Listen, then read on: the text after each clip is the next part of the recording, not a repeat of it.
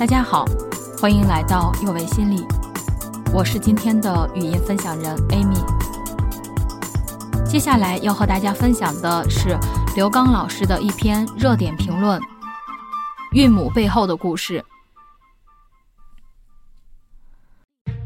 好好的一个星期二，铺天盖地的飘来了很多关于代孕的话题和新闻，有详细介绍代孕黑色产业链的。有介绍印度代孕妈妈的生存现状的，最经典的还是某个女明星被爆出隐婚、离婚、美国代孕、弃养等一系列话题，被冠于红遍亚洲的这位女明星，这回算是红遍中美，红到发黑了。一时间，不论是微博热搜，还是知名公众号，甚至央妈都参与到话题当中，算是被扒了个点儿掉。我用了半天的时间，总算看明白事情的由来始末。起源就是一段情感纠葛，没有爱到最后，由爱生恨，还有金钱纠葛，互相绿对方，代孕弃养。这个故事的前半段看过很多人上演，这故事的后半段刷新了我的认知。弃养虽然是违法的、违反道德的，在我的印象里。那些人不是因为爱孩子、喜欢孩子、想要一个孩子和陪伴孩子长大，才选择铤而走险找代孕的吗？看来善良还是限制了我的想象。搜索了一下，发现什么因疫情五十一名代孕宝宝孤困乌克兰，亲子被隔离世界各地苦等见面，美国那边很多代孕的孩子被退货，几百个小孩就被放在废工厂之类的文章一搜一大把。看来这个事儿还真是不简单。关于这位女明星和她等待离婚的丈夫之间的爱恨情仇，除了让普通人茶余饭后多了谈资之外，并不能留下些什么。毕竟人们都是健忘的，时间一长，可能什么爱恨纠葛都不记得了。如果想要详细了解这件事的由来始末，不管是微博上、公众号上，都能找出很多内容。而且事无巨细的，有图有真相的暴露了很多细节，不得不说，吃瓜群众们一副看热闹完全不嫌事大的态度。最近这两天，占用了很多公共资源来讲这位九零后女明星围绕着隐婚、离婚、代孕、弃养、撕逼、家人态度的一系列故事，让人们不得不关注到。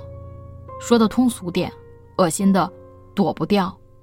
原本二零二一年，大家都在期待着疫情可以控制得更好，生活可以变得更规律和常态，结果被这么个娱乐新闻搞得乌烟瘴气的。最让我意外的不仅仅是代孕，更可怕的是弃养。作为一个普通人，关于代孕的直接认识，我还停留在上个世纪的喜剧电影《皆大欢喜一九九三》。里面讲述的是一男的通过代孕想要自己的孩子，最后爱上一位代孕妈妈，和代孕妈妈组成幸福婚姻，婚礼现场还收获了自己通过代孕出生的孩子的故事。那大概也是最早我关于代孕的印象了。所以我对代孕的理解还停留在想要孩子而不能这类的行为里。这几天感谢热搜，让我恶补了很多这方面的知识。有兴趣的可以搜索 BBC 的纪录片《代孕者》，里面描述的很详尽了。作为一个妻子，一个母亲，我也能理解一对夫妻想要自己孩子的心情和想法。但是弃养这个事儿，我真的理解不了了。忘了说，这位九零后女明星和她的丈夫是合法婚姻，他们的婚姻虽然在美国注册，但是按照国际司法来说，中国也承认的。这位已婚女士和她的父母，也就是这对代孕得到的小朋友的外公外婆，说到孩子的弃养问题的时候，说的一副理所当然，感觉像是丢掉一件不喜欢的衣服、一双鞋、一张卫生纸一样，丝毫没有任何的愧疚之心，也没有觉得这是违法的。TVB 里怎么说的？原来有钱人真的可以为所欲为啊！这和有没有钱？有什么关系？这和没人性、漠视生命、法盲、道德缺失，才真的有关系。这也是为什么大家热议不断的理由。即使不是十月怀胎自己生的，至少也是自己选择的。可是孩子是不能选择父母的，出生就没有见过妈妈的两个儿子。一岁多的孩子要经历父母的撕逼大战，还有可能经历法庭宣判、单亲家庭成长，还有一天可能会知道自己是代孕来的。代孕还没完成的时候，就差点被终结和遗弃了。我不知道这样的人生孩子们该怎么经历，但我知道这一切肯定很艰难。他们的成长注定要经历一些别人永远不会经历的坎坷。成年人的一时冲动，导致两个无辜的生命去承受，这才是最让人愤怒的地方。请问，孩子长大了，是认他们有血缘关系的亲人，还是不认他们？如果没有录音佐证，你很难想象，像人性可以赤裸成这个样子。试想一下，如果这两个孩子被遗弃了，好一点的有好心人收养，或者去了福利院，经历残缺的童年。不好的会怎么样？